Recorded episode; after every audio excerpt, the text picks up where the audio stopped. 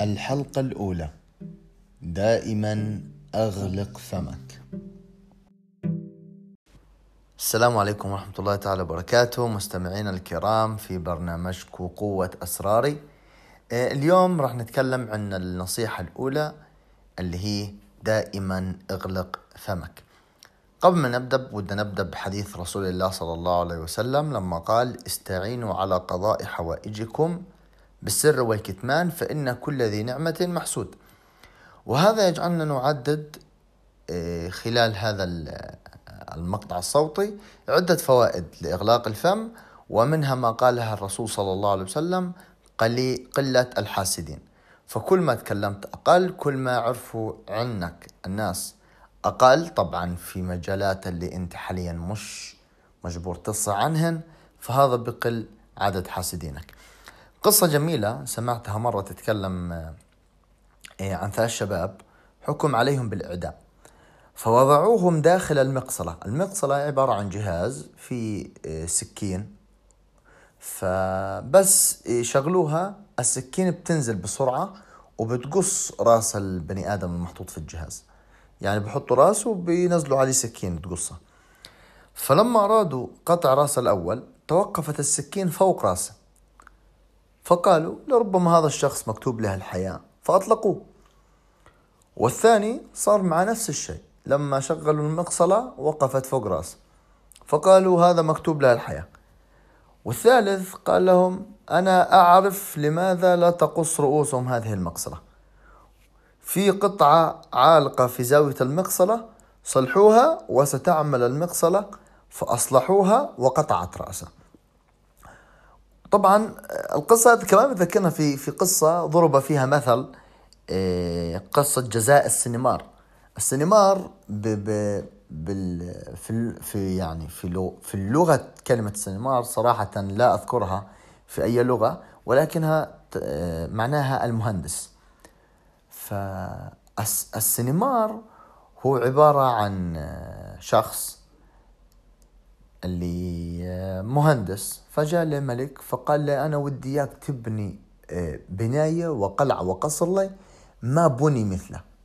فبدأ السمينار في في بناء وتشييد هذا المكان حتى بناه. طبعا هو المهندس. بناه وكان جدا جميل. فطلع السينمار والملك على على على قمة هذا القصر. طبعا ليس هنالك حاجة الآن للملك أن يقتل السنمار. بالعكس السنمار سوى شيء جميل وشيء عجيب.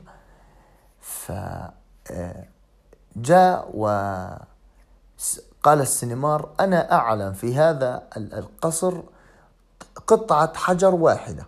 إذا حركتها كل القصر ينهد. يعني متباهيا ومتفاخرا بعلمه.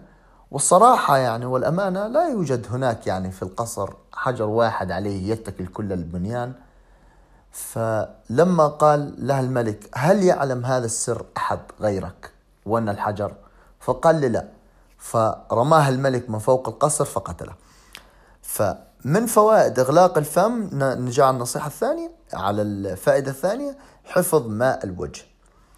طبعا هناك قصة قصة طريفة عن أبي حنيفة.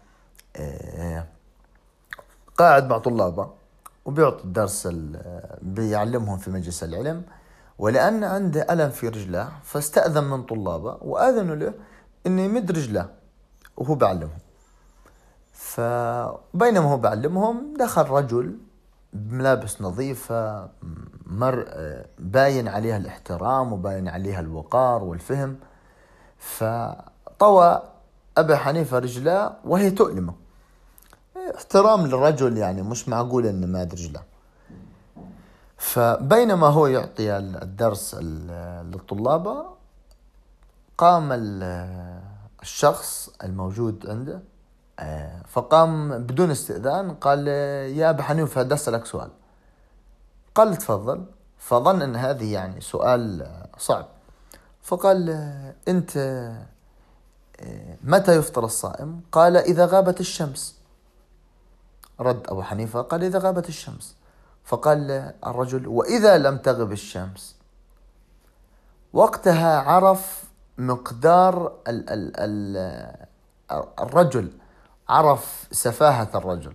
فقال وضربت مثل الآن آن لأبي حنيفة أن يمد رجلي ومد رجلي فمن فوائد الصمت الثالثة من القصة هذا نستقيها هي إضافة عنصر الغموض.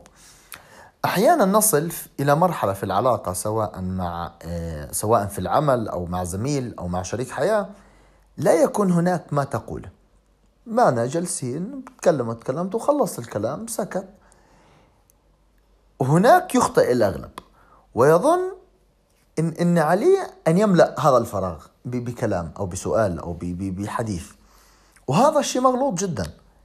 الصمت والشعور بالإنسان القريب منك يعزز وحدة الترابط في العلاقة. كفيل بنفسه أن يعزز وحدة الترابط في العلاقة.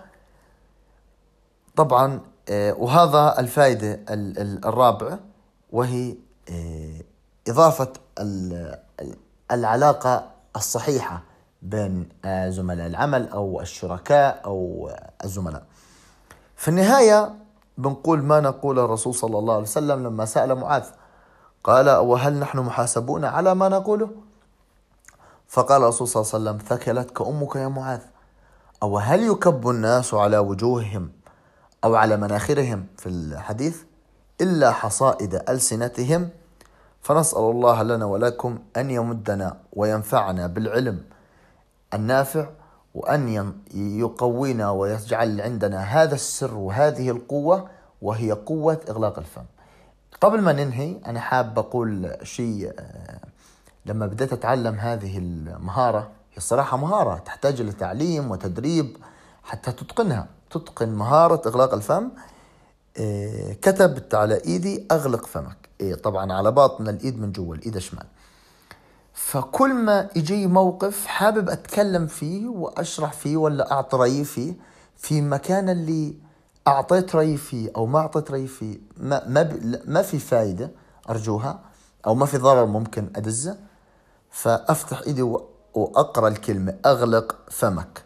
نسأل الله عز وجل لنا ولكم العفو والعافية. في أمان الله نراكم غدا. موفقين. سلام.